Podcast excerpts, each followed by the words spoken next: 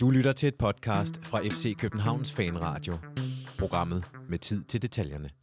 Det kan godt være, at der er forårstemperaturer på Østerbro og København og i omegn, men det føles lidt som juleaften, da vi i dag har fået at vide, at vi igen må komme til fodbold i parken og se FC København spille.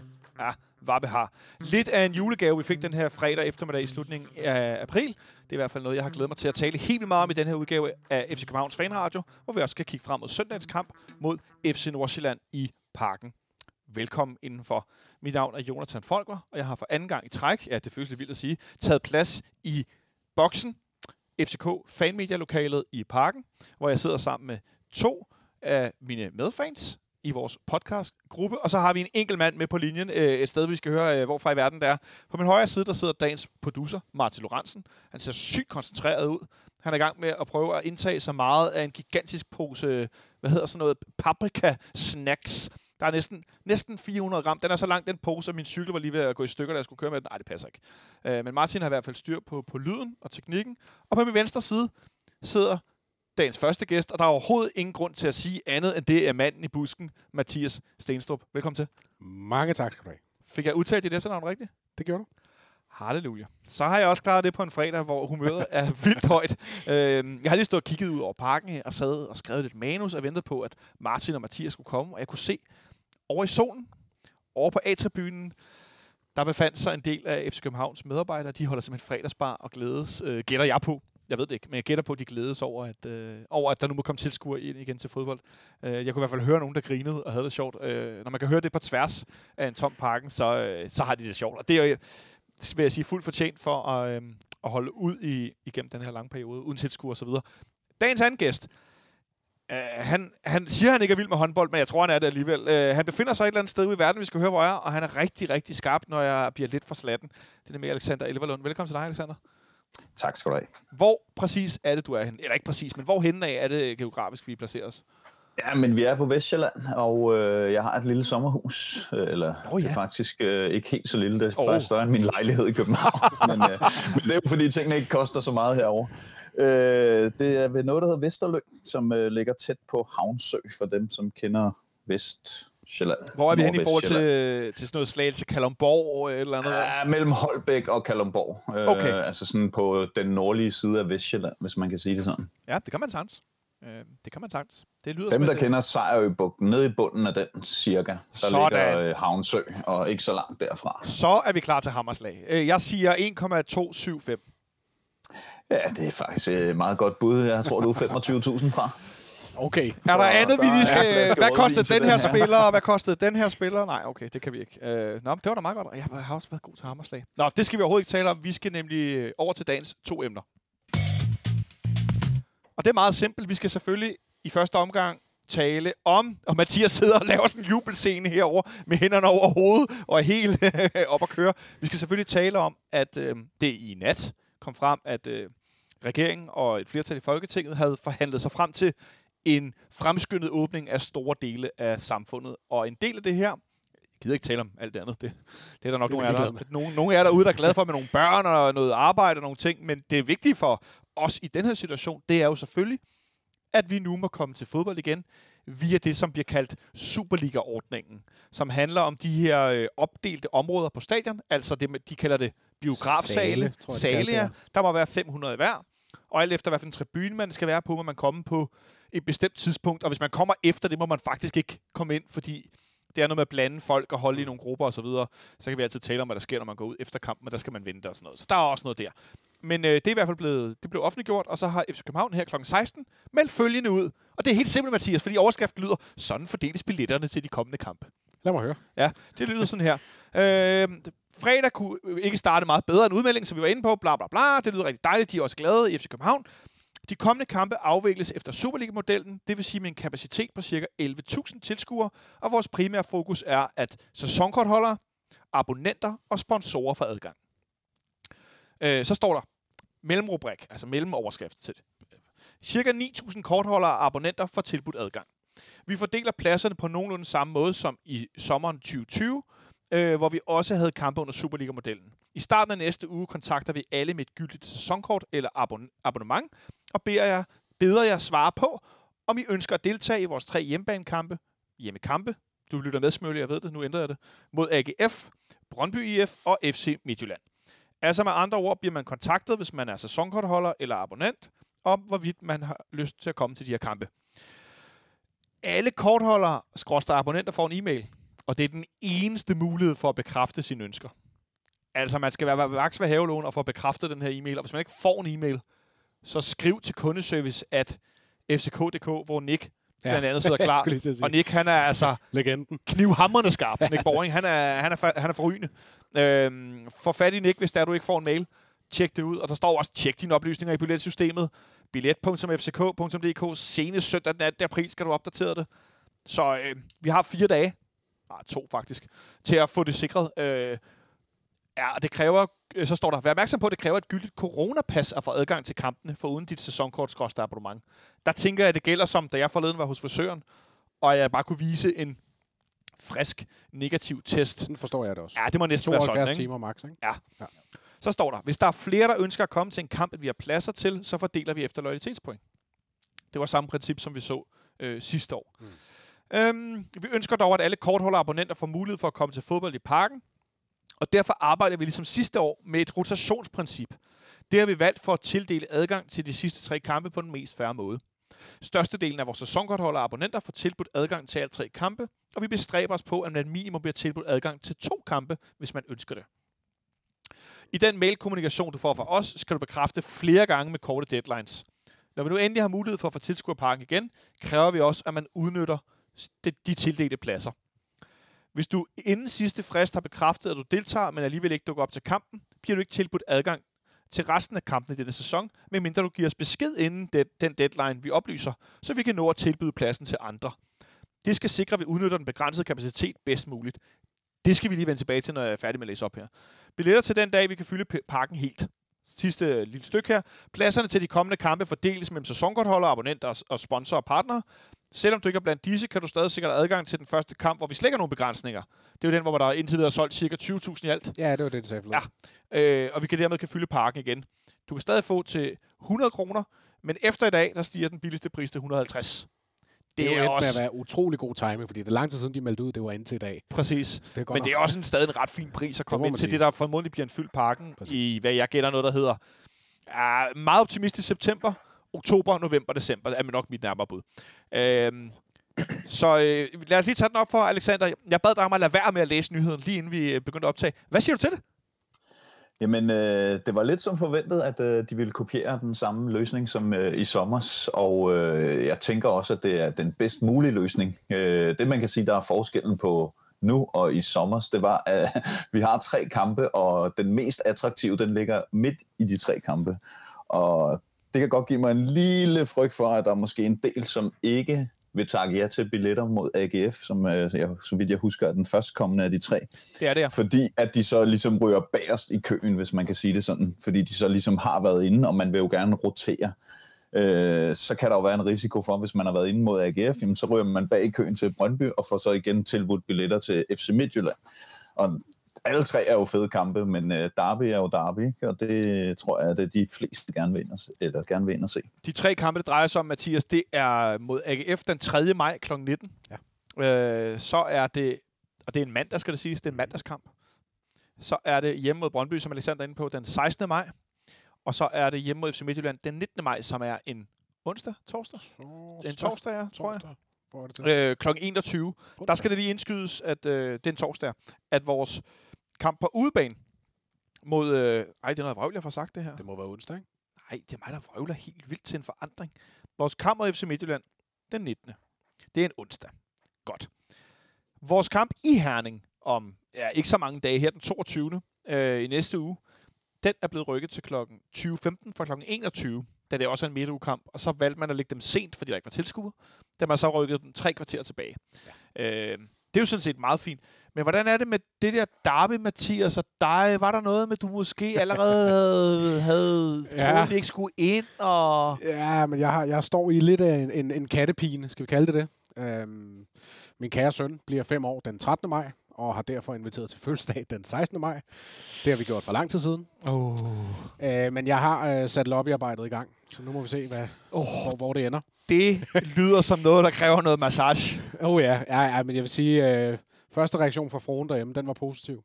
Nå, Så nu, øh, nu han, tror jeg mere, det handler om... Øh, det er ikke, hun har, jeg tror ikke, hun er problemet. Det er mere gæsterne og alt det andet, om, om hele setup'et også, også kan rykkes. Ja. Og gæster med børn, der sover lur, og alle sådan nogle ting der. Så jeg, jeg er positiv lige nu, må jeg sige. gæster Og med, ellers så, øh, i worst case, jamen så, så får jeg to andre fede kampe i bakken. Det synes jeg er the right spirit. Øh, med gæster med børn, der sover lur. Jeg hørte ikke, du sagde børn først, så tænker jeg, gæster med nogen, der sover lur. Er det sådan en snapsepåskefrokost lige ude? i? Hvad fanden foregår? Ja, det kunne det godt være. Nogen, der sover. Du går lige ind og tager lige mellem, øh, mellem silden og den varme ret. Går lige ind og tager ind på sofaen. Nå, det er også lige meget. Jeg synes bare, det er super, super fedt, at vi skal til fodbold igen. Hvad, hvad siger du til det? Jamen, jeg, jeg er helt op. Altså, da jeg vågnede i morges og, og så den, jeg troede først, det var, jeg troede, det var en eller anden form for dårlig joke. Altså, jeg, jeg, jeg havde det lidt som den morgen, hvor jeg stod op og så Ståle var fyret. Det var sådan, jeg troede ikke helt på det. Jeg blev nødt til lige at gå rundt og kigge på forskellige medier og få det bekræftet igen og igen. Er det rigtigt? Og det er jo bare, jamen altså, det- super, super fedt. Jeg glæder mig Ja. helt enormt. Ja. Meget. ærgerligt, at det ikke lige når at blive snedet igennem her på to dage, så vi lige kan komme ind på søndag, men det er måske lige optimistisk nok. Øhm, Alexander, rent sportsligt, hvad, hvad, hvad tænker du, at det kan få af indvirkning på, øh, på vores kampe? Vi har også en kamp i, øh, i, i Aarhus, vi har en kamp i Herning, der bliver med tilskuere. Der kommer ikke så mange i Herning, kan jeg godt sige, øh, lidt høhø. Øhm, og så har vi, øh, som sagt, FC Nordsjælland på udebane også. Der må vi ikke tage op, så det kommer ikke til at få en stor betydning øh, for os heller. Øhm, og så har vi Randers i den sidste runde, hvor vi heller ikke må tage over. Men vi har øh, altså, ja, jeg vil sige, tre øh, kampe mod ja, top 4 på, på hjemmebane med tilskuere. Hvad, hvad, hvad tror du, det kommer til at få betydning? Jamen, jeg tror, man kan anskue det på to måder. Øh, et, at øh, vi desværre i gåsøjne kun får tre hjemmekampe med tilskuere, mens øh, nogle af de andre, AGF og FC Midtjylland blandt andet, får fire kampe med tilskuere. Det er den ene måde at anskue det på. Den anden måde at anskue det på, det er, at vi lige har spillet et derby i Brøndby uden tilskuere, og nu får vi sgu et derby hjemme med tilskuere. Øh, og det var jo sådan lidt, ikke helt den omvendte i sommers, men jeg kan huske, at. Brøndby havde den der testkamp, hvor de måtte lukke nogen ind, og vi vidste så ikke, om vi så kunne få nogen til derby i parken. Det endte jo så med, at vi så kunne det og så videre. Men jeg synes faktisk rent sportsligt, at øh, det er problematisk. Øh, og det, det ville ærge mig enormt meget, hvis jeg var i, i Brøndby-fansenes sko. Øh, det der med, at man lige har afviklet derby hjemme uden tilskuere. Og, øh, og nu skal man så til parken øh, her snart, og så øh, vil der være op til 10.000 tilskuere. Ja. Øh, så på den måde kan man sige, at vi har været heldige den her gang, øh, hvad det angår, øh, men uheldige i forhold til antallet af kampe øh, hjemme. Lige nu, som jeg ser det, så ser det ud som om det er AGF, der får mest ud af, at vi starter nu her på onsdag Ja. med tilskuere, fordi de både får fire kampe hjemme, øh, og de fleste af dem er også nogle fede kampe. Midtjylland havde jo blandt andet Brøndby hjemme uden tilskuere. Den øh, får de jo så ikke i den sidste ende. Øh, så, så alt i alt øh, fedt for os, men øh, jeg synes stadig, det er unfair rent sportsligt, at, øh, at man gør det på den måde. Og øh, jeg, jeg er ikke sådan tiltal øh, eller tilhænger af, at man så skulle have lavet være at have lukket tilskuere ind i hele øh, forårs eller resten af mesterskabsspillet. Resten af jeg- sæsonen, faktisk. Ja, men, men jeg, synes, jeg synes, det er lidt problematisk, øh, og jeg ved godt, at der er gået politik i den, og derfor kunne man ikke bare sige, om vi åbner op fra øh, mesterskabsspillet startede, men det ville jo selvfølgelig have været me- mest sportsligt fair. Ja. Jeg tænker øh, med AGF, jeg kan ikke lidt... Øh, lidt for sjov kan jeg ikke lade med at sige, at det er karma for, at de havde en pokalfinal, de kunne have spillet på hjemmebane med tilskuere, som de valgte at give til Randers. Øh, Ja, så det må gøre ondt i dag. Altså, tænk i går at ryge ud til Thomas Thomasberg og Randersbanden ja. I en pokalsemifinal. De har jo nærmest ikke slået Randers i nogen, i nogen er turneringer i, hvad er det, 4, 5, 6 år, jeg kan ikke huske det. Mere, meget mere, tror jeg. Øh, og så ryger de ud i pokalsemifinalen, som skal spilles på Aarhus Stadion. Ja, Mod som, øh, mod Sønderjyske. I øvrigt øh, giver, øh, så vidt jeg husker, garanti for europæisk gruppespil, ikke? fordi man rører Europa League Playoff, og hvis man taber den, så er man direkte i den der Conference League. Yes. Så øh, det er måske både økonomisk og sportsligt det vigtigste år at vinde pokalfinalen i, i, ja, i nyere tid, vil jeg nærmest sige. Altså, 2017 var også ret, ret vigtigt for nogle af os. Øh, vil jeg godt lige indskyde sådan rent. Jo, jo, det var, det var måske mere følelsesmæssigt. og ikke... Okay, okay, okay, okay. Den får du. Men jeg tænkte bare, at det var da pudsigt, at ryge ud om aftenen, og så øh, kulkælder, og vi kan ikke slå Randers, og så næste morgen, nå, nu måtte vi godt være kommet ind, hvis vi var gået i finalen. Super. Ja. Det skal vi så heller Men altså, det er også bare altså, Randers Sønderjyske i pokalfinalen. på, nu kommer der jo så tilskuer, ikke? men altså med atletikbane og sådan noget. Altså jeg sidder bare og tænker, kan man devaluere den øh, pokalfinale mere, end øh, man har gjort? Og det viser de jo så bare år efter år, og det kan de faktisk godt. Og det her, det er jo selvfølgelig sportsligt, øh, at det er sket, men øh, hold da kæft. Det, det kunne være sjovt at veje det op imod, om det er om det er højere eller lavere på rangstigen i forhold til sidste års pokalfinale i, i Esbjerg mellem øh, OB og Sønderjysk. OB og Sønderjysk, ja, med folk på hver anden plads, hvor OB-fansene stod for tæt og ikke ville flytte sig og afbrød kampen og blev sat ud i futtog og altså øh, kat og gøjl. Uh, det var ikke for kønt. Nej, det var ikke så kønt. Uh, med, sådan, med sådan noget tifo, der dækkede helt, så der var nogle enkelte sæder, der stak op og sådan noget. Det, nej, det skal vi ikke hen i. Vi skal til fodbold rigtig snart. Ja. Formodentlig tre kampe nok to for mange vedkommende, eller tre for mange vedkommende, fordi antallet af sæsonkort versus hvor mange pladser der er, ja. det er tæt på at være øh, 100%. Og der er helt sikkert nogen, selv også til Derby, som af en eller anden årsag ikke kan, vil komme til Mathias for eksempel, måske. øhm, måske, ja. En ven af folket, der giver sin plads væk. Øh, og jeg tænker også, der er måske det er også ikke nogle, øh, nej, der er måske også nogle, øh, nogle sæsonkort over på familietribunen, ja. som måske heller ikke... Øh, altså, man ved, man ved ikke. Men altså, vi må se, hvordan... sidste år øh, der kommer alle tre kampe. Ja.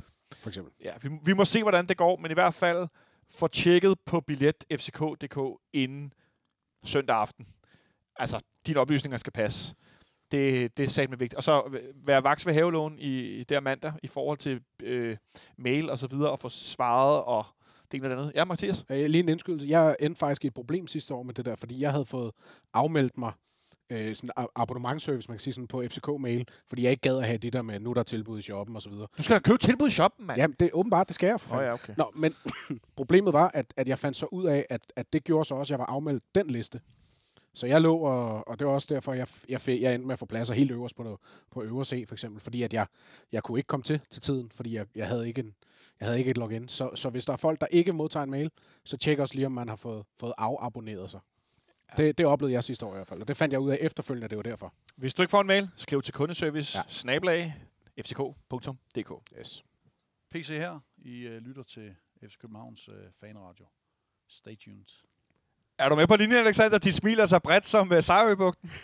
Ja, men det er bare fordi, jeg tænker på Monson. Øh, i, I starten af nullerne havde jeg faktisk sæsonkort på rækken lige bag ved Monson. Han stod sammen med ja, jeg tror det var Audrey Castaneda eller sådan noget, jeg kan ikke helt huske det. Men, det er korrekt, det er korrekt. Det er men rigtigt, øh, det, det, der stod ja. vi jo, altså, jeg stod bogstaveligt talt på sædet lige bag ved ham, og han var stor øh, fan af PC. PC til VM, PC til VM. Yeah. Ja, den spiller stadig. Så meget kan jeg sige. Øh, men i hvert fald, øh, det er altså lige PC, der lige siger hej. Det, ja, det, det, er fedt. Det, det er super fedt. Vi skal selvfølgelig tale om den her kamp på søndag mod øh, det andet lige så stærke, formstærke hold i, i ligaen som FC København, nemlig FC Nordsjælland. Øh, jeg synes, vi skal starte med dem, og så kan vi altid kigge på os selv og, og holdopstilling osv. Øh, Alexander, øh, et FC Nordsjælland-hold i frembars, øh, som så noget svingende ud i første del af foråret, og lignede et hold, hvor jeg tænkte, så det er nu, det er i år, at de, undskyld mig, fucker det op. Det er i år, at de ikke får kommet med i det her mesterskabsspil, og ikke lige får lige klare den men det gjorde de. Som altid. På sidste spilledag blev den lige reddet hjem. Altså, det, det er ikke mange kampe siden, at jeg, jeg havde dem i, i nedrykningskampen. Nej, præcis. De, de lignede nogen, der var ved at drosle ja, helt ned. Hva, Alexander, hvad er det, de har fået styr på op i farven? Jamen altså, ja, deres øh, resultater kommer jo sådan lidt i stimer. Øh, som du siger, i, i starten af foråret der, der øh, jeg mener, det var... Øh, var det fem eller seks kampe i træk. Jeg tror, det var fem, de tabte i træk. Og så spillede de jo tre uger gjort bagefter. Ja. Så det var tre point ud af 24 mulige, og så tænkte man bare, okay, farvel, der er ikke noget slutspil til dem i år. Og så øh, lige pludselig så rammer de den, og altså, jeg har ikke øh, set så mange af deres kampe, at jeg kan gå ind og sige, det er lige præcis det, de har gjort, fordi altså, jeg kan jo se, at spillerne er jo mange af de samme, og så, jo, så er der kommet den unge 16-årige nordmand ind, som vi vist blev enige om hed Schellerup og ikke Schellerud. Øhm, altså, og han har øh, altså, virkelig sparket døren ind, øh, men, men, men omvendt så tænker man også, det kan jo ikke være en 16-årig, der løfter et helt hold alene.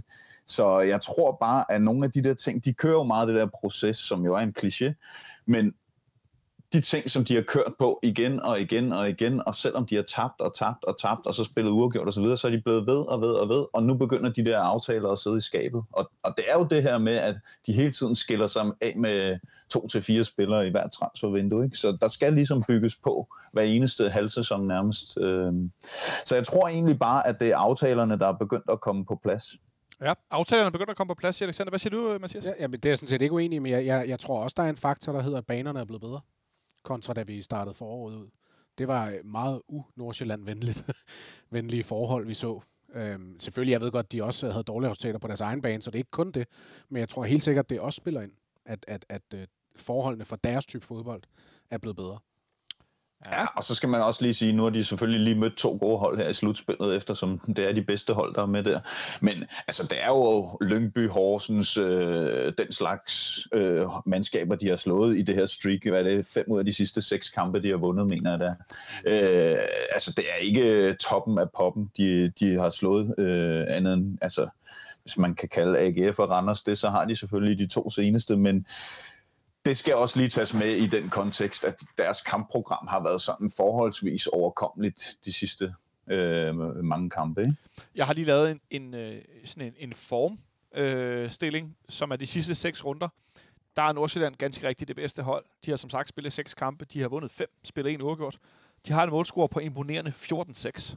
Hold Øh, de har så lavet 16 point og har et snit på 2,67. Øh, det giver jo næsten sig selv. Men det, det er temmelig imponerende. Nummer to er faktisk i hele Superligaen, Lønby, mm. som har øh, vundet øh, tre spillet to og gjort og tabt en. Øh, de har så en målscore på 8-7. det er så også vildt nok, men det er jo Lønby. Altså, jeg kan, jeg kan kun anbefale, det kan godt være, at der er nogen af jer, der synes, det er sindssygt at, at, at høre på, men, men at se Lønby spille lige nu, det er altså underholdende, det er fremadrettet, det er teknisk, det er inspirerende. De, de har altså gang i et eller andet. Mm. Det kan godt være, at de ender med at rykke ned, men der er fandme knald på. Det tror jeg ikke, de gør. Øh, nej, d- så er lige meldt op. hvad hedder det? Øh, så lig, vi ligger selv nummer, øh, nummer 4 på den her liste. Det er meget øh, tæt med, med en række hold med 10 point. Det er der tre hold, der har lavet de sidste seks kamp. Hvor vi har tre sejre, et, øh, en uafgjort og to nederlag. En målscore på 9-7. Det er også... Hvad er det for noget, altså? Og øh, har lavet øh, 10 point. Så, øh, og FC Midtjylland ligger nummer 3 med også 10 point. De har en lidt bedre målscore. 10-4.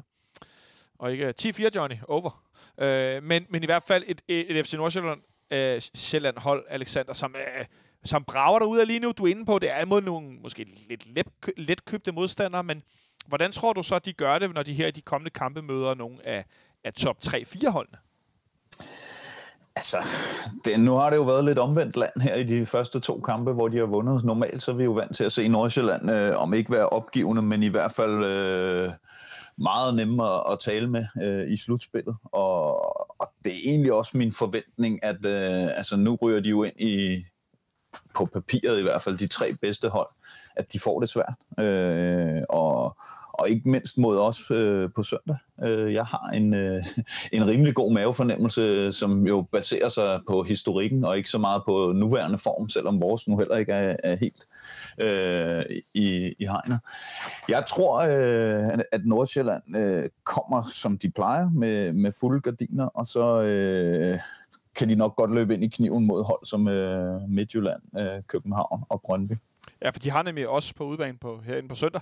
Så har de Brøndby på hjemmebane, og så har de Midtjylland på hjemmebane, og så Midtjylland ude. Og så også på hjemmebane. Så de har lige uh, top 2-3 stykker der, bum, bum, bum, bum, en par gange i træk. Og det kan jo ændre billedet fuldstændig for, uh, for FC Nordsjælland. Du var inde på, at de har ham nogle nordmænd op foran, som blev rigtig gode, Alexander, men de har også en anden spiller, som vi skal tale om nu. Patrick Olsen finder Alman, forser ind, og Papagiano Bolas, Papagiano Bolas, Papagiano Bolas. Og til dem af jer, der ikke har hørt øh, Carsten Seby i sådan et loop her før, så er det øh, et forsøg på at, øh, at tale specifikt om én spiller. Derfor har vi lavet den her lille jingle, som skal signalere, at vi skal tale om rundens profil. Rundens profil i en optakt kan være en FC København-spiller, eller en spiller fra modstanderholdet. Og efter kampen vil det så primært øh, typisk altid, medmindre en eller anden laver et eller andet helt sindssygt, så vil det være en FC København-spiller, som vi på den måde direkte eller indirekte kort til man of the match. Øh, så øh, jeg tænker, hvis en af dem scorer hat eller et eller andet efter kamp på modstanderholdet, så kan det godt være, at vi vinder den derover. Men ellers så vil det være øh, FC Københavns man of the match. Så i den her omgang, der har vi besluttet os for, at det faktisk er en spiller fra FC Nordsjælland, og det er øh, en spiller som Flemming Pedersen, FC Nordsjællands træner, Mathias, han fik kaldt den en, der godt kunne blive den nye Neymar. Ja. Nemlig øh, Sol- Soleimana? Soleimana?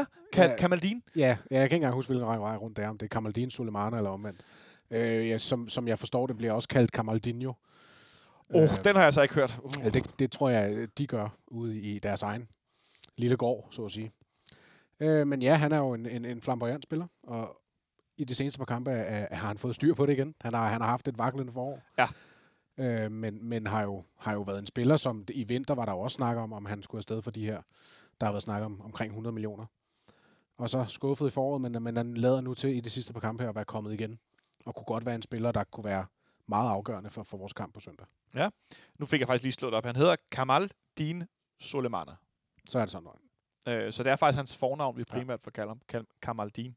Øh, Alexander, øh, en meget, meget, meget hurtig spiller, der i nogle kampe her i foråret, som Mathias er lidt inde på, øh, han var meget alene. Det var som om, at hver gang Nordsjælland skulle noget som helst, så, oh, så gav de andre ham bolden. Det kunne han ikke rigtig leve op til, hvilket man godt forstår. Øh, men han er blomstret op, og nu ligner han i hvert fald en, der er tættere på at kunne forløse det her potentiale, vi tydeligvis har set, han har. Hvor bange skal vi være for ham på, øh, på søndag, sådan umiddelbart? Øh, ret bange. Nej, bange er jo et forkert ord, synes jeg, fordi vi skal ikke være bange for nogen, men øh, vi skal have respekt for ham, fordi han, altså de har jo flere hurtige spillere, det er ikke det, men han har dels givet os problemer før, og så dels så har han bare en speed, som gør, at vores forsvar kan komme alvorligt på glat is mod ham. Øh, og jeg husker jo, de havde en anden profil, der mindede en smule om ham for en 4-5 år siden, der hed Jonathan Amon. Øh, og der sad jeg lige og genså nogle highlights fra øh, den der lidt bizarre kamp, vi tabte i parken 3-1. Øh, og der drev han jo totalt gæk med Peter Ankersen derude. Øh, og det er lidt det samme, vi har set med Kamaldin. Og øh, det, derfor synes jeg, vi skal have en øh, rig- rigtig, rigtig sund respekt for ham. Jonathan Amon, som jeg kan huske, jeg tænkte, ham der, det bliver helt vildt med ham. Mm. Netop på grund af den her kamp, hvor Peter Ankersen var sendt ud efter pølser så mange gange, så at han nærmest har fået øh, hvad hedder sådan noget, pølseforgiftning til sidst. øh, han går så hen og får en alvorlig skade på et tidspunkt, og mister meget fart og, og øh, hvad hedder sådan noget eksplosivitet i sit spil. Han har kun været med i én kamp i år mod Randers, hvor de vinder 1-0, og han scorer simpelthen det, det eneste mål i, Nå. i øh, oktober måned, 19. oktober. På hjemmebane mod Randers, der bliver han simpelthen matchvinder. Det er den eneste kamp, han har været på banen i år. Hold da op. Ja. Det er da alligevel vildt. Det er meget godt gået. Men øh, i hvert fald er Blast from the Past, øh, Jonathan Amon, som var helt vild i sæsonen 18-19. Han spiller 25 kamp, øh, scorer fire mål og laver to assist. Øh, han, han havde et antrit af en anden verden. Det har Kamaldin nu, uden at vi skal kigge for meget over FC København allerede. Øh, de her meget, meget hurtige spillere, som vi nogle gange ser, øh, Mathias, have noget sådan ekstra, øh, og så kan de løbe meget stærkt, men så kan de ikke rigtig få det dejlige ord på, nemlig slutprodukt. Det Øh, er min verbet slutprodukt, ja. Ja, men med andre ord, de kan ikke få scoret, de kan ikke få lavet sidst. Men der ligner Kamaldin jo en, der er lidt anderledes. Ja, det gør han. Øh, Og det, og det er det, jeg... øh, Jeg synes, du, øh, Alexander siger det, siger det rigtig fint. Vi skal ikke være bange, men, men det, det er det, man, man kan frygte ved ham. Det er, at, at han har evnerne til også at slutte af. Han har evnerne til at, at gøre ting færdige. Ja. Både som oplægger og som målscorer. Øh, og, og det er jo også derfor, at han, at han er det navn, han er, og han, han bliver snakket til de salg, som han nu engang gør. Øhm, så så ham, øh, ham, ham er jeg spændt på at se, hvordan vi lukker af for, hvis, hvis det er noget, vi gør specifikt ja. For ham, eller om det bare bliver en, en hold effort, så at sige.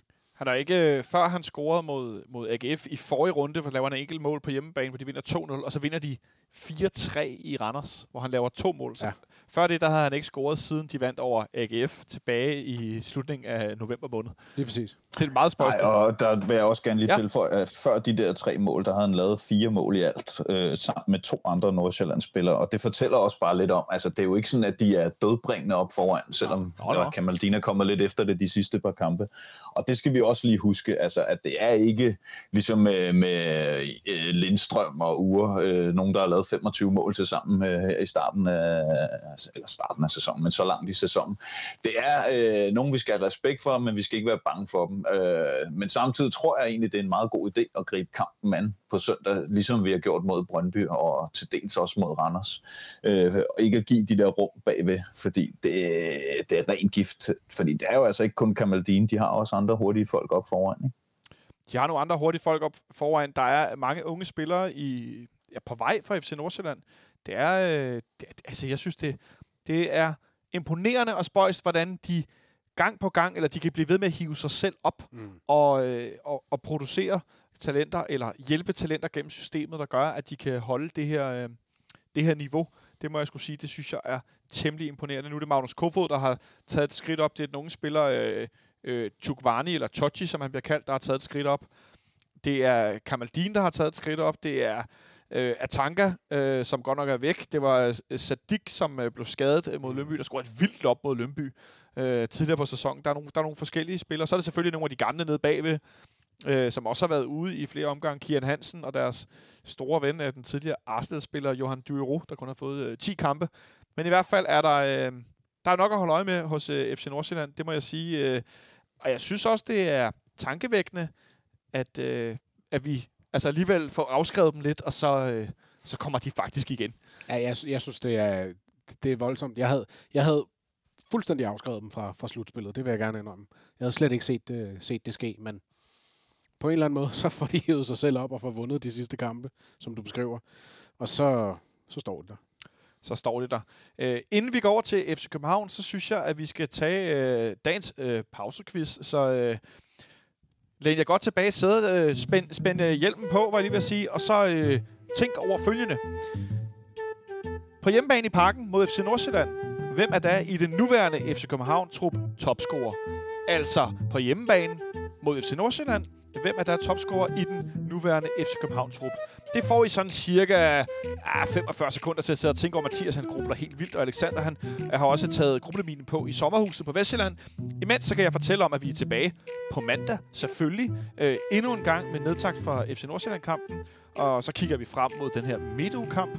Jeg skal lige se en gang på mandag, men pokker er det, jeg får besøg af. Jeg får nemlig endnu en gang dejligt selskab, hvor vi kan underholde jer med noget nedtakt og noget andet. Der får jeg besøg af Henrik Monson, og så får vi besøg af Kasper Højgaard fra øh, øh, Discovery Plus, skråstrej Eurosport, som skal kommentere kampen på søndag herinde. Så jeg glæder mig til at høre fra Kasper, øh, hvordan det har været til den sidste runde i den her omgang uden øh, tilskuer i Superligaen. Det skal nok blive sjovt. Det og meget mere på mandag.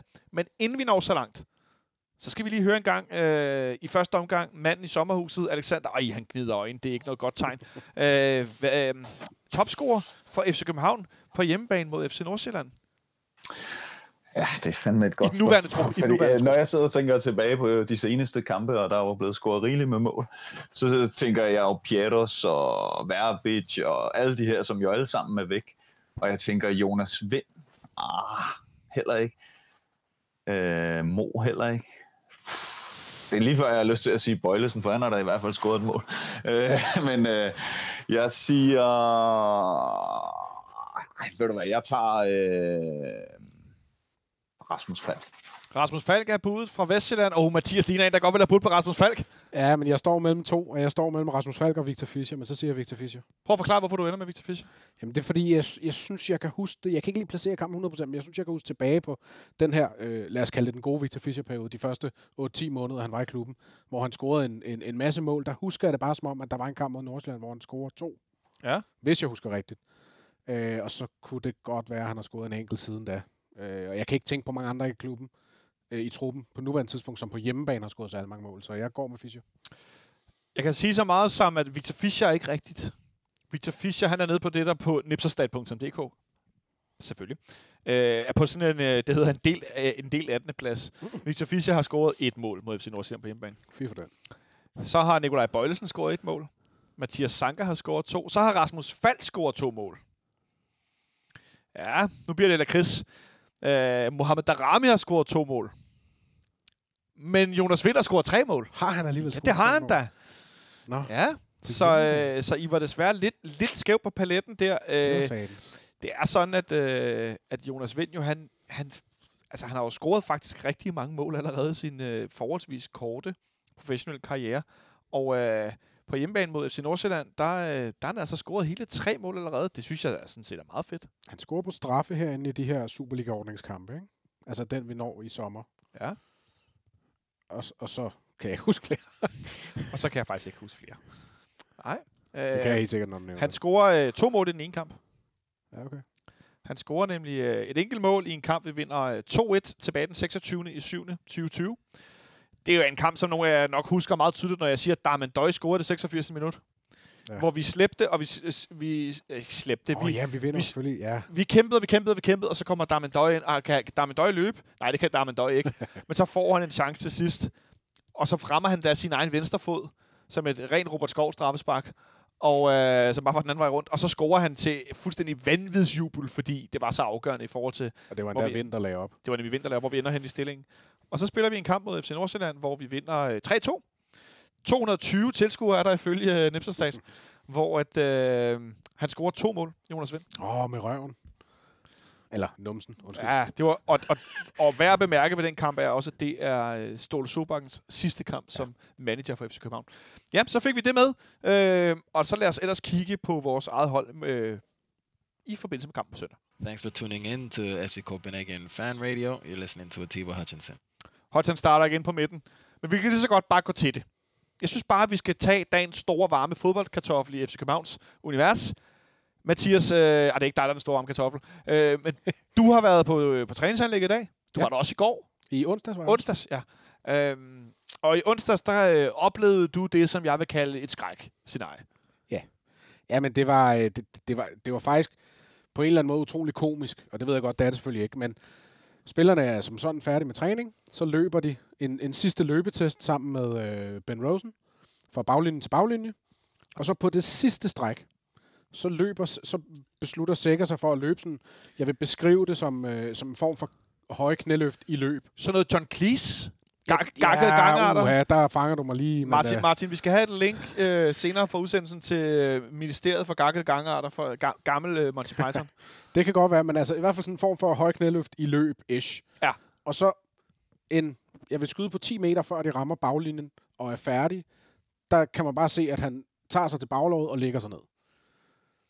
Og, og, og det, var, det var vildt at opleve, hvordan altså helt alle, alle stoppede bare med, hvad de lavede. Også trænerne, der stod og lavede, altså stod måske og samlede, samlede toppe ind i den anden ende af banen. Og sådan noget. Altså alt stoppede bare, fordi at, og det var sådan, hvad, hvad skete der lige der? Og så blev han jo så liggende, og der kom en fys hen og kiggede på ham og så videre, og så humpede han så ud. Og så kom der så en udmelding senere på dagen, At de skulle... at de lige skulle se den anden, om, om de var i tvivl, om det var, jeg kan ikke huske, hvad, hvordan de beskrev det, men om det var et slag, eller om det faktisk var en, en reel skade. Ja. Ja. Øh, Alexander, øh, hvad- umiddelbart, når du hører Mathias fortælle om det her John Cleese sådan, øh, stunt fra øh, Sprællemanden, Carter Sækker, hvad siger du til det?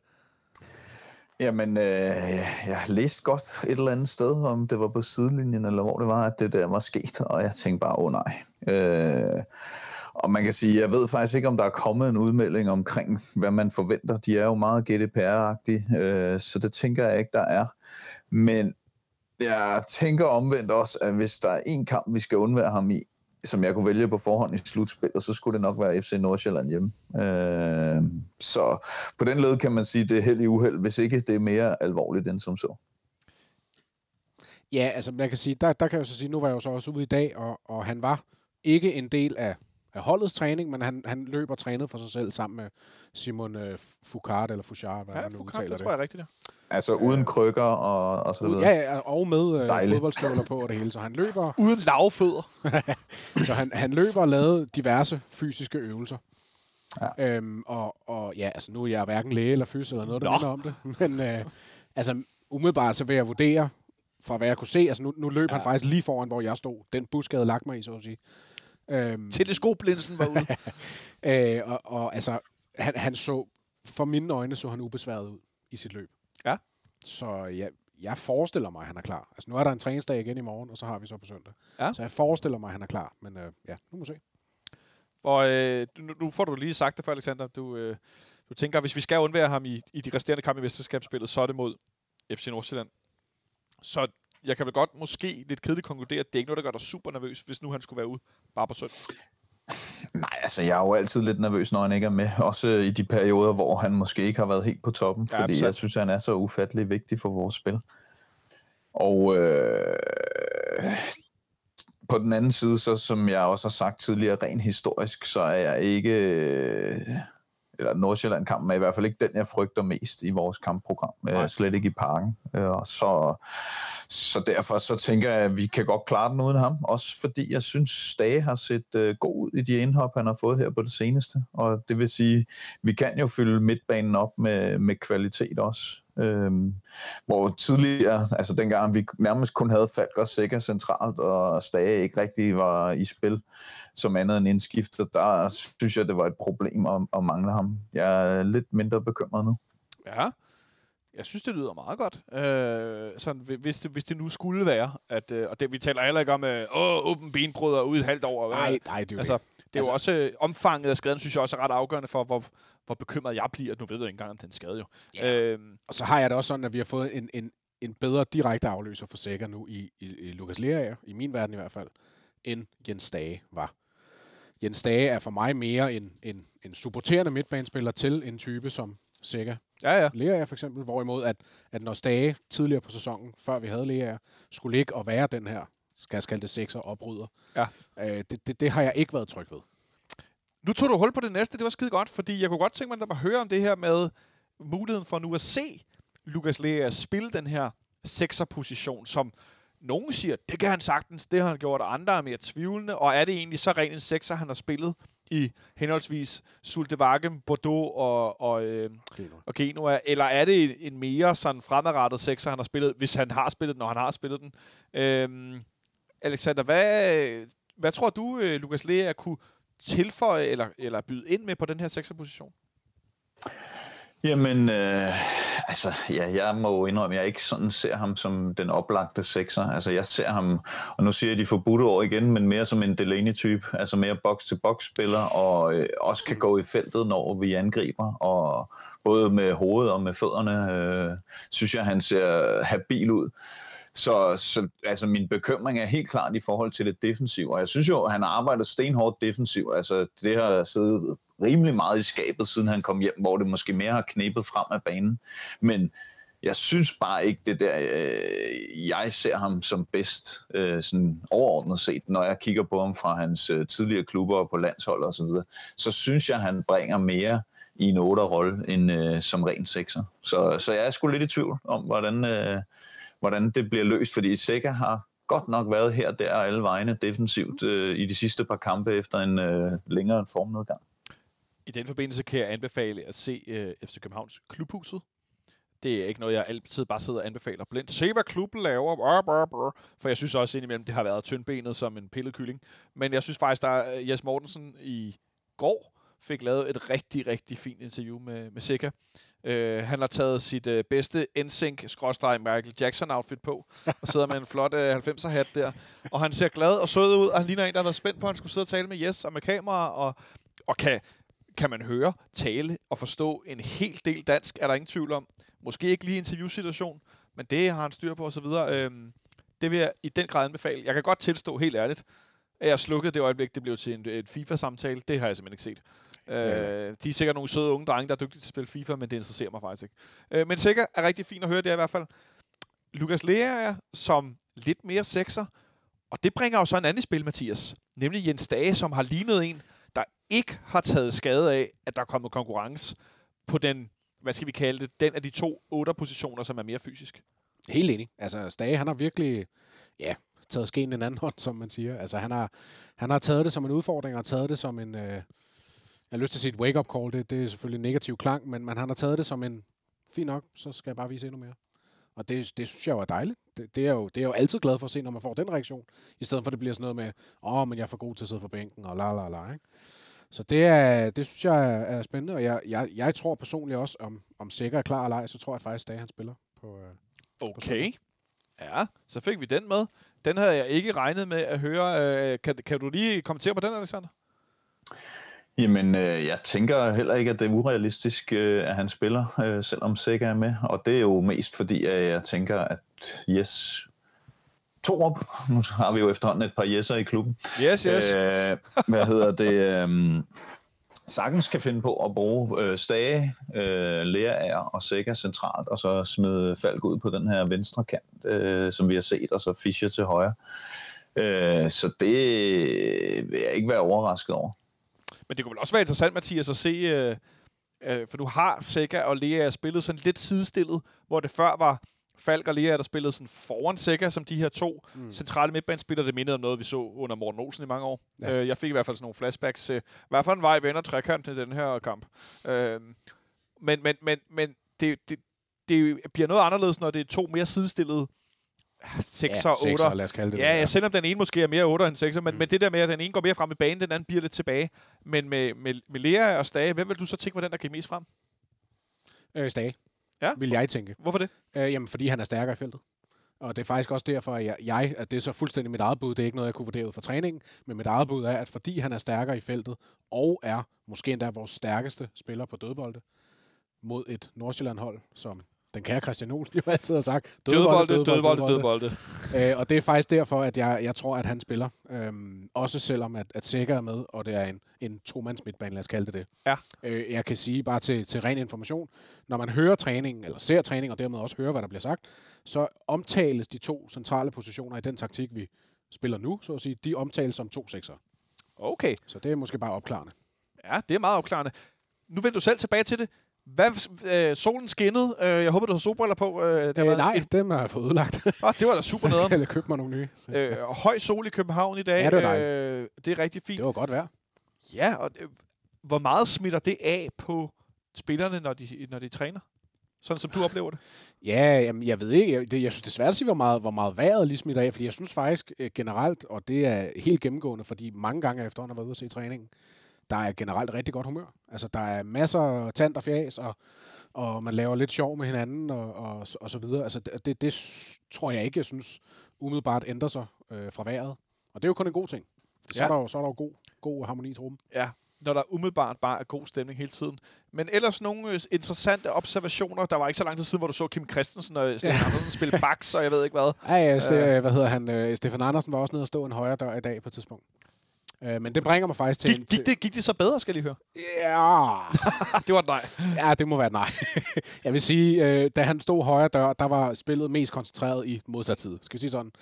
Bevares. Øhm, øh, men, men jeg synes faktisk, det er interessant, at nu i, i de her to gange, jeg har været ude den her uge, der har jeg ingen steder kunne se hverken Oviedo eller Bjelland. Og så vidt jeg ved, så, øh, så vidt jeg har læst mig til, så er de ikke skadet. Nej. Øhm, så det virker som om, at jeg ved ikke, om det bare er, altså uden at skulle gå totalt Fabrizio Romano på den, øh, så øh, om, om, om det simpelthen er PC, der ligesom har sagt, prøv høre, vi kommer ikke til at bruge dem alligevel, så lad os hellere bruge nogle unge. Eksempelvis Elias Jellert, tror jeg, man udtaler det, fra u 19-holdet. Han har været med de sidste par gange, jeg har set træning, Ja, og skulle dække den ene bak. okay. Øh, det synes jeg jo er interessant at se i forhold til trupsammensætning fremadrettet, i forhold til at PC er kommet ind, og det er jo ikke så lang tid til et nyt transfervindue osv. Så det, det synes jeg har været interessant at se. Ja, det må jeg, det må jeg erklære mig enig i. Øh, Jeg blev også mærke i i forbindelse med, med derbyet i weekenden, at, at øh, det var Marius og Bjelland, der var helt ude af truppen. Mm. Øh, Ja, og Bjelland er jo så som sagt overhovedet slet ikke at se til træning, og nu, er, nu har jeg været ude to gange den her uge, og, og har ikke været der. ej, det, øh, det synes jeg er ret interessant øh, at høre. Hvad siger du til det, Alexander? Ja, det er, det er da lidt overraskende, fordi øh, man har afhørt hørt historier fra Italien og Tyrkiet og alle mulige andre eksotiske steder, hvor øh, spillerne bliver sendt ned på U19-holdet, når man ikke gider at have dem længere. Men øh, jeg troede ikke helt, det var den taktik, vi brugte i København, men øh, det kan jo være, øh, der er kommet noget ny inspiration fra Aarhus af. jeg, øh, jeg, øh, jeg tænker, at der er en god forklaring på det. Om det så bare er, at de... Øh, er småskadet, eller whatever. Altså et Forkølet, eller andet. Jeg tænker ikke, at vi er ude i noget konspiratorisk med, at de er blevet sat helt af, at de bare kan løbe rundt om Damhussøen, eller de er i gang med at finde nye klubber, eller sådan noget af den stil, fordi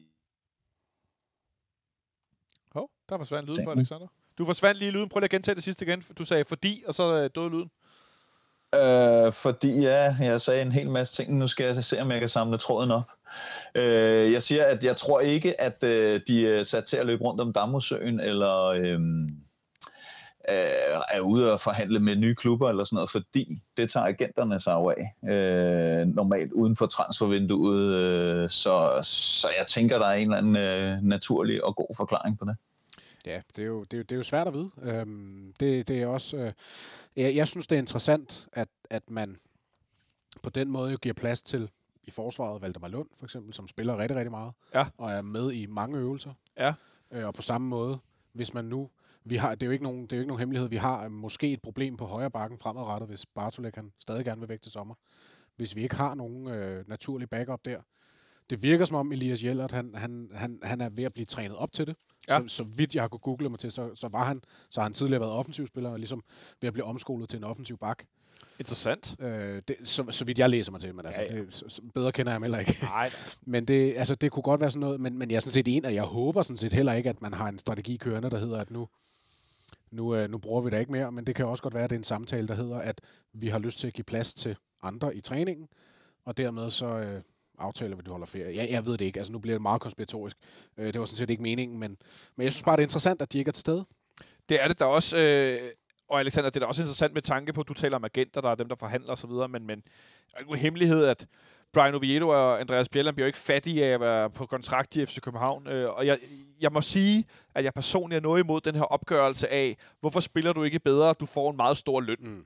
Sådan synes jeg at sjældent, at man kan gøre ja, sådan set nogle menneskers arbejde op. Øh, der er klart noget med, hvis du er sat i en position, hvor du er chef eller leder, dermed tager du, skal du tage ansvaret. Hvis du så ikke gør det, hvad kan man så begynde at tale om? Og der kan vi da godt tale om, at Andreas Billand i, i, i hvert fald i, stå, i, i nogle perioder ikke tog det ansvar, jeg synes, han, han, øh, han ligesom var hentet ind til. Men omvendt, så synes jeg også, jeg kan kigge tilbage på, at han i, i andre perioder altså var øh, kæmpestor ballast for et helt forsvar, og en Dennis Vavro, som godt nok tog til Lazio og floppede groft, og nu er i Huesca i Spanien, en, en boldklub.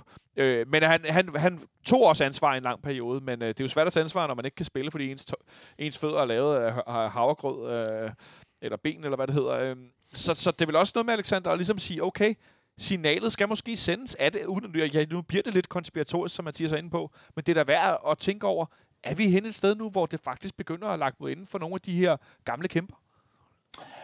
Det tror jeg helt sikkert, vi er. Øh, det er mere det her i forhold til at tænke, at de øh, bare bliver kørt øh, helt ud af, af træningen, øh, som, som ville overraske mig meget. Og der kan man selvfølgelig godt sige, der er jo kun plads til x antal spillere på banen, hvis man vil spille til to mål osv. osv. Og hvis man gerne vil have de unge i spil, jamen, så er der selvfølgelig nogen, der må sidde over, og så kan det godt være, at de må sætte sig ned på en kondicykel i styrketræningslokalet eller sådan noget.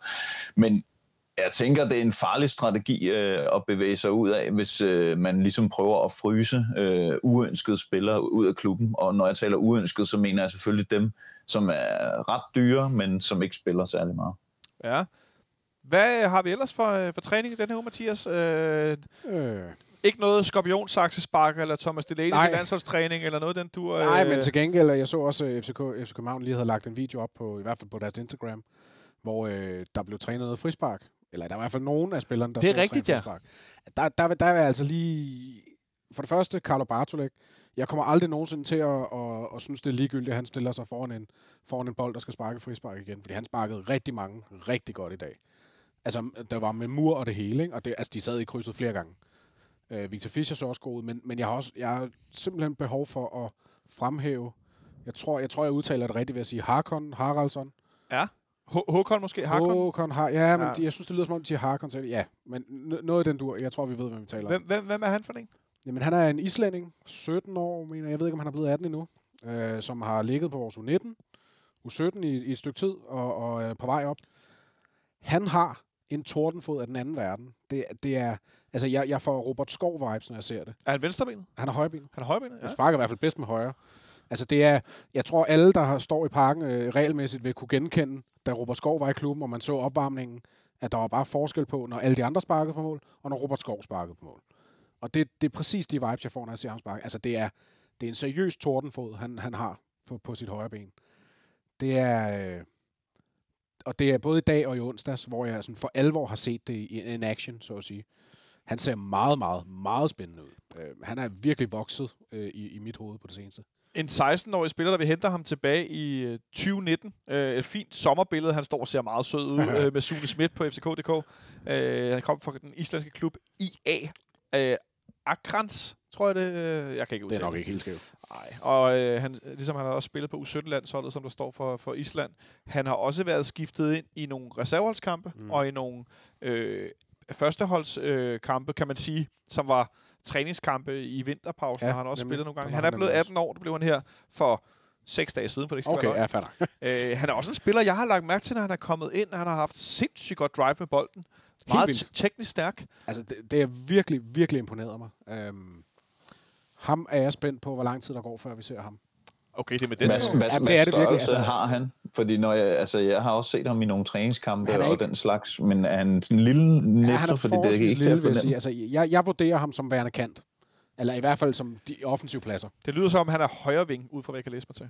Det er godt. Højre altså, han, øh, han, er, han har i hvert fald været noget så giftig, når han trækker ind fra venstre og sparker med sit højre ben til træningen. Så det der højre Har han øh, noget fysik, eller er vi ude i øh, sådan en, øh, Jamen, en jeg- lille Kamaldin-agtig type?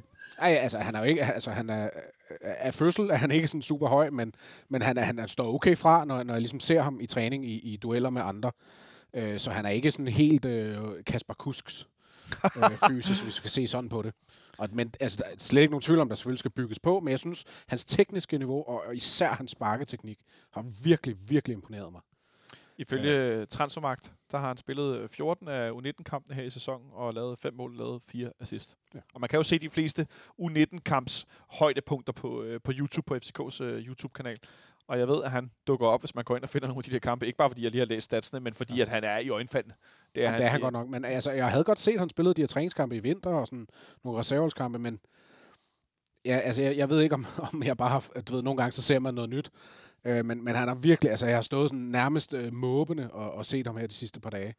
Øh, Ja. Nogle af de ting, han laver, det, det, det ser meget, meget spændende ud. Vi satser på, at det også er noget, den, den unge islænding også kan tage ind på, øh, ja. Ja. på fodboldbanen. Ja, det er fordi så at, øh, vi kender jo alle sammen, eller ikke alle sammen, men vi kender jo godt de gamle træ, træningsverdensmestre. Og der er det jo altid værd at nævne Ailton Almeida, mm. som manden, der nærmest kunne lave sakse med hælen fra midten hen over øh, modstanderholdet øh, til træning, og så kunne han ikke ramme en våd badehæt, når vi spillede.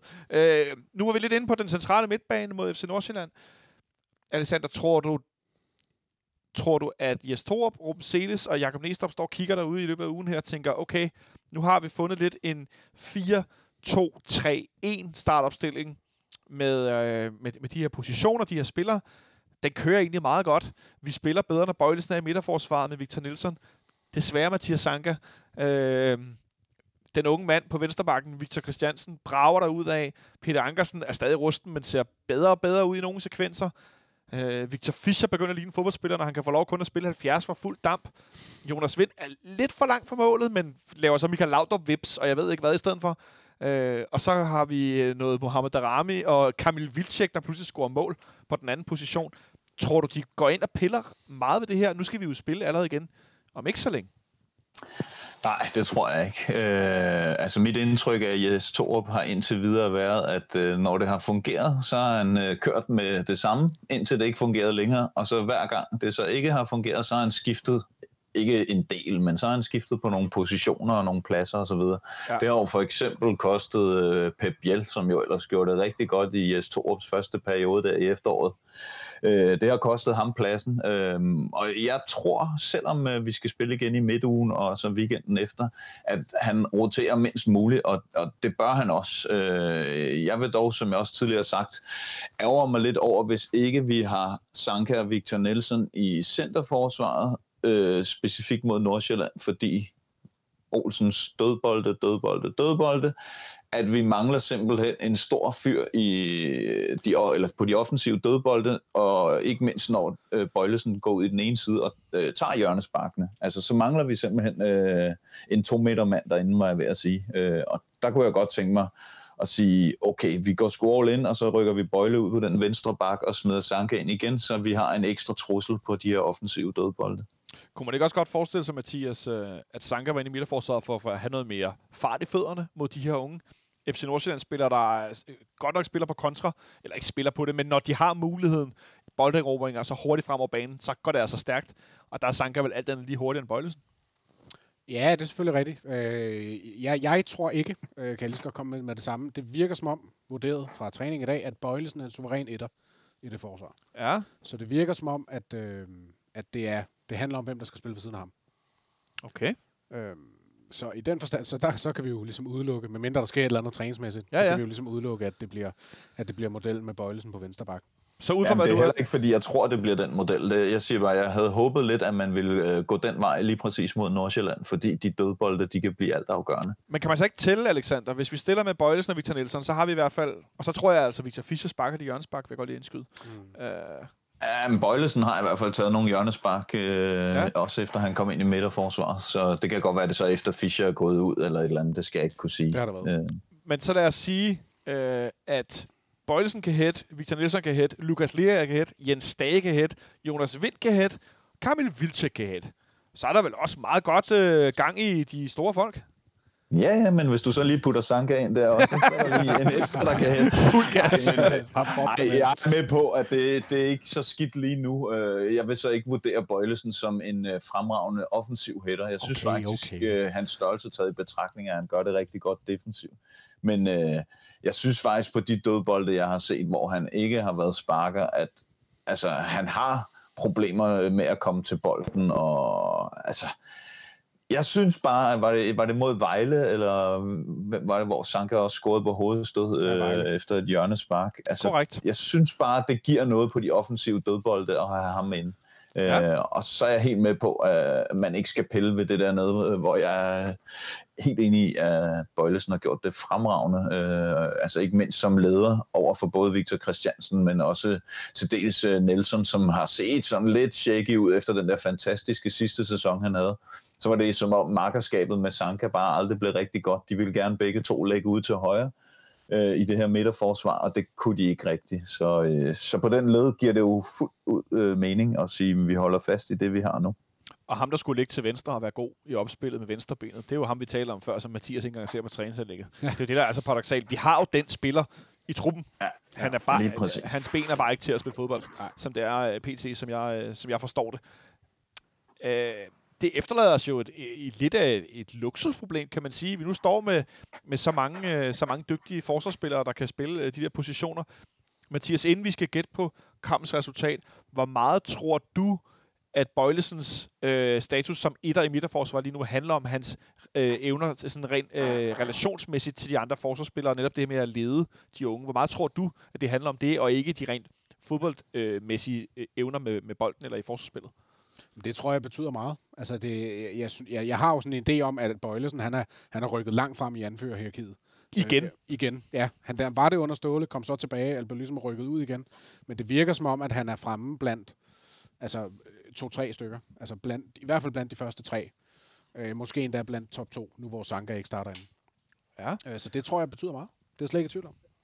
Det er interessant i hvert fald, at, øh, at mand, manden med de voldsomme knæskader, han, øh, han er så, øh, når han er klar, så er han, er han så konstant. Øh, jeg fortryder stadig lidt, jeg fik skrevet, at han skulle, han skulle trækkes to uger i løn, da han lavede det der fuck-up op i Vendsyssel, og vi tabte 2-1. Øh, Der var jeg simpelthen så rød. Øh, for siden da har han faktisk været god. Ja. Stort set siden den kamp har han... Det, der, er ikke, der er ikke mange fejl, der er ikke mange, øh, der er ikke mange huller i det, han laver sig. Alexander, hvad for en kamp kommer vi til at se på søndag, inden du skal gætte på resultatet? Uh, vi kommer til at se en kamp med rigtig mange chancer og uh, rigtig mange mål. Jeg uh, sad jo lige og kiggede lidt på noget statistik, og vi har jo spillet 32 kampe i parken mod FC Nordsjælland, og en gang har vi vundet 1-0, ellers er der blevet scoret minimum to mål i samtlige af de 31 øvrige kampe. Og selvom den seneste kamp, vi spillede mod dem, også endte 1-0, det var så oppe i Farum, så var der et hav af chancer, og øh, blandt andet Vindal stod fremragende i den kamp Ja. øh, for, for Nordsjælland. Så jeg tror, det bliver meget chancerigt, og jeg tror også, det bliver målrigt. Ja, og hvad ender kampen så? Åh, jamen, skal vi ikke bare øh, sige 3-1 til FC København? 3-1 til FC København, det er et labert bud. Det er flere end, det er mål til, nok til at være tryg, og så er det også øh, nok til at juble flere gange hjemme på, på, på sofaen, hvad de vil sige. Nu er det jo sidste kamp her uden øh, tilskuer på hjemmebane. Mathias, du sidder, skulle du også have gættet på 3-1? Ja, det skal jeg. Ja, så kan, Det du, var- så kan du i stedet for få lov at byde ind med, hvad, hvad tror du bliver det, udover dødbolde, som vi har talt om til døde, hvad tror du bliver det vigtigste moment, eller de vigtigste sådan, område for os i kampen, i forhold til at komme til at vinde? Øh, det tror jeg bliver, lad os kalde det 10-området øh, omkring Jonas Vind. Jeg, jeg, jeg er spændt på at se, hvordan han kommer til øh, at, at kunne bevæge sig, når der nu ikke er en, en klassisk slider over for ham. Det, det har han ligesom haft i de andre kampe. Øh, en Frandrup mod Brøndby, og en øh, og hvad de ellers hedder fra, fra Randers, øh, der har ligget inde i det rum. Øh, men, men der har de bare ikke samme typer i Nordsjælland. Så jeg, jeg, er, lidt, jeg er lidt spændt på, om, om, om de formår at få lukket ham ned, simpelthen inde i det rum. Øh, så jeg tror, det bliver meget afgørende med, med Jonas Vind Ja. i hans, i hans gøren. Jonas Vind, meget afgørende, det lyder utrolig bekendt. Det gør det. det må jeg sige. Det lyder som noget, vi har hørt før. Og hvad ender kampen så? Jamen, så siger jeg 4-1. Så siger du 4. Du må Ja. godt sige 3 også. Nej, det synes jeg er kedeligt. Så vil jeg gerne sige 4 Okay, du går med, du går med 4. Nu havde vi jo... Øh, vi havde ikke nogen, der gættede rigtigt til Derby der sidst, men Jonas kaldte jo ellers alt andet. Der ramme som indskifter og stor profil, og han får scoret til 2-1, og ja. det, bliver, det var lige før, han kaldte, hvad for en vej den blev sparket. Jeg ved fandme ikke hvad. Øh, dagens producer, pro, pro, producer, dagens producer, Martin Oransen. Og til dem, jeg ikke kunne høre det, så siger han 5-4. Det tager jeg gerne. Hvor, hvor nervøse skal vi være undervejs? 50-50 nervøse, sådan sådan helt, øh, sådan lidt, lidt, lidt tynd mave. Øh. Ja, han, der bliver nikket kraftigt. Så skal du ikke sidde og sige to, der er for idiot. Nå. øh, jeg tror, at det bliver noget mere tæt, og jeg tror, at øh, vi får se øh, Sten Gyllebus stå igen for øvrigt. Ja. Øh, det tror jeg på. Øhm, og så tror jeg, at han kommer til at lave et par redninger, som er rigtig gode, fordi jeg tror, at FC Nordsjælland nogle gange med noget rap, rapt spil, der lyder lige 80 år gammel, med noget, med noget hurtigt, kvikt kombinationsspil, får sat os øh, sådan skak og får sat os til vækst nogle gange, hvor at, øh, Krydibus kommer til at brillere. Så jeg tror, vi vinder 2-1 øh, i en kamp, hvor det ender med at se sikkert ud, men undervejs godt har været lidt nervøs. Som det jeg har er det faktisk på samme måde. med FC København i ja. den her sæson, og var det også i Storliga sidste sæson. Det er sjældent rigtig, rigtig overbevisende. 3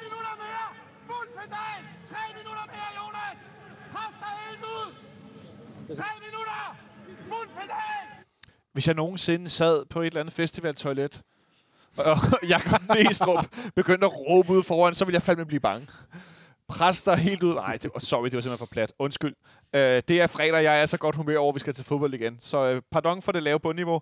Øh, det er den, øh, den ugenlige, eller programlige øh, lille øh, afslutter her, hvor vi skal prøve at holde den meget kort denne gang. Skal, skal vi se, om vi kan lave den med tre minutter, når, vi, så. når jeg siger nu. Øh, Mathias, du har noget, vi skal tale om, øh, og vi starter tre minutter fra nu af. Ja, men det er i, i, i øh, forbindelse med det her gule kort, der er blevet trukket tilbage på Morten Frandrup. Det er ikke det gule kort isoleret set. Øh, Jeg kan godt forstå, at Brøndby-fansene var, var øh, irriteret over det. Men det er mere den her vej, jeg synes, vi er på vej nedad. Med at i mit hoved er baren sat alt, alt, alt for lavt for, hvad der må trække, eller hvad der kan trækkes tilbage. Og så ved jeg godt, så kan man snakke om, jo, jamen, øh, beløbet for at, og, øh, beløbet, du skal betale, hvis din, hvis din øh, appel ikke bliver godkendt, den er blevet forhøjet, så risikoen er større. Hvad er det beløb? Jamen, det, det hvad er det 50.000 nu, og var 25 før, tror jeg, det var. Og sådan noget, det, det er jo i fodboldtermer ligegyldigt. Men der har det bare sådan lidt, det er jo lige meget. Hvis, hvis baren er så lav, så er der ikke nogen risiko. Nej. Altså, jeg kan ikke forstå, jeg kan godt forstå irritationen over, at han får gult kort i momentet, men jeg synes, det er, jeg synes vi er på vej ned af en, af en, af en glidebane af, af en verden, jeg ikke bryder mig om, ved at, at han får trukket det kort tilbage, men ikke får trukket, øh, men, men at vi ikke ser det på andre. Altså, vi, vi, vi har så mange gule kort i løbet af hver evig eneste kamp, i hver evig eneste runde, som, som kan trækkes tilbage nu. Det er en institution for mig, fordi at der kommer ikke til at gå mange runder, før vi kommer til at, at have en eller anden situation, som bliver appelleret, og så bliver den ikke trukket tilbage. Og så kommer vi alle sammen i bedste varstil, kommer vi til at sidde og kigge, jamen hvorfor bliver den trukket tilbage, når den ikke bliver trukket tilbage? Ja. Alexander, hvad siger du til det? Jamen, jeg er helt enig. Øh, jeg, synes, det er helt på månen, at man på den måde kan altså, på efterbevilling øh, ændre på, øh, i det her tilfælde, en karantæne, øh, og andre gange så bare nogle strafpoint, øh, når vi er nede i de her bagateller. Altså, fordi jeg er helt på linje med Mathias, at det der gule kort skulle han aldrig have haft. Øh, men jeg synes bare, der er så mange situationer, og øh, vi kan jo ikke bestille andet end at appellere, og så øh, få trukket tilbage og alt muligt andet. Altså, han går ind i en takling forholdsvis voldsomt, øh, og så er jeg øh, helt med på, at han tager bolden og ikke rammer manden så hårdt, som det øh, umiddelbart ser ud til osv. Men, men altså, han, han satser i den takling, og så kan det godt være, at dommeren tager fejl, men jeg synes ikke, det skal trækkes tilbage. Nej, jeg må indrømme, jeg ligger også et sted der midt imellem og synes, det er noget... Øh, ah, jeg, bliver, jeg er i hvert fald meget spændt på at komme til at se, hvad der sker i den kommende periode. Præcis. I resten af sæsonen i forhold til gule kort, der bliver appelleret. Og hvor meget vil man, vil man gå ind og appellere, hvis det er en, en øh, central spiller forud for en kamp, hvis det nu det er Midtjylland mod Brøndby, et eller andet. Øh, Ja, jeg kan også huske øh, øh, Sønderjyske, kampen efter, vi havde haft det vanvidskampen herinde med VAR. Ja. Kampen efter det, der var der en, jeg tror faktisk, det var i Karni, var det i Karni igen måske, der fik rødt kort. Det var i hvert fald en eller anden sønderjyske spiller, der fik rødt kort efter to gule. Og der var Glenn, selvfølgelig af alle, var ude i medierne bagefter og sige, ja, men disciplinær burde også lige kigge på det første gule kort, for det, det burde ikke tælle. Hvor sådan, åh, Nej, så øh, vi må se, hvad der sker øh, i forhold til... Øh, i forhold til de her med appeller de gule kort, men i hvert fald her med at give videre, og så rammer vi faktisk tre minutter lige præcis spot on. Sådan! Fedt. Det skal vi se, om ikke vi kan gøre i fremtiden, og jeg ikke sidder her og plaprer løs, mand. Er der noget, vi skal have med her på falderæbet til vores medfans, inden at vi øh, lukker ned for den her omgang? Der bliver set øh, tænkende ud rundt om bordet og i, i sommerhuset på Vestjylland. Det tror jeg simpelthen ikke, der er. Jeg vil bare øh, minde jer om, at I som altid, kan, efter I har lyttet eller undervejs, tjekke øh, kbfanradio.dk, hvor vi lægger links op til omtalte øh, episoder, øh, tweets i denne omgang, måske et lille YouTube-klip med John Cleese, der går mærkeligt, ligesom Karl Sikker, og hvad vi nu ellers får talt om øh, undervejs. Øh, Jeg vil forresten gerne lige sige noget. Alexander, kom ind. Vi skal til fodbold. Ja, det skal vi da, mand. Kæft, hvor er det fedt. Det er simpelthen øh, en nyhed, som øh, Nikolaj Ingemann, som jo er med her i Fanradioen, fik skrevet til mig. Jeg føler mig fuldstændig frisat efter et helt år. Og det, det synes jeg godt, at vi kan, jeg kan citere ham for, fordi det var så rigtigt, at øh, endelig blive sluppet lidt fri af det her... Øh, ah, det lyder også meget fransk, men fodboldfængsel, vi har været i, øh, selvom vi har været her lidt, og sådan... Ah, det er ikke rigtig talt. Nu håber vi, det nærmer sig, og der er allerede lavet en plan for, øh, hvornår at forsamlings øh, forbud skal løftes helt. Det er til august, hvis jeg ikke så meget fejl, hvis alt ikke går helt rabundus inden eller ned, nedenom og hjem øh, med hensyn til det ene og det andet. Så det krydser vi fingre for, og så kan det være, at vi skal fylde parken til den tid. Det må vi se nærmere på i den kommende fremtid. Øh, du skal have tak, fordi du var med, Alexander fra Vestjylland. Selv tak. Og tak til dig, Mathias, fordi du slog vejen herhen forbi. Det var det slet. Tak til dig, Martin Lorentzen, for at gætte på det mest sindssyge studieresultat, jeg længere har oplevet. Og selvfølgelig for, at øh, I rent faktisk kan høre, hvad vi har sagt. Og tak til dig, fordi du er medfan af FC København. Det er altid fedt, at vi er rigtig mange. Og tak til dig, fordi du også lyttede med. Jeg håber, du får en lækker kamp på søndag, sammen med nogle af dine gode venner, eller alene, eller hvor du nu er henne. Ha' det godt så længe. Vi lyttes ved i starten af næste uge.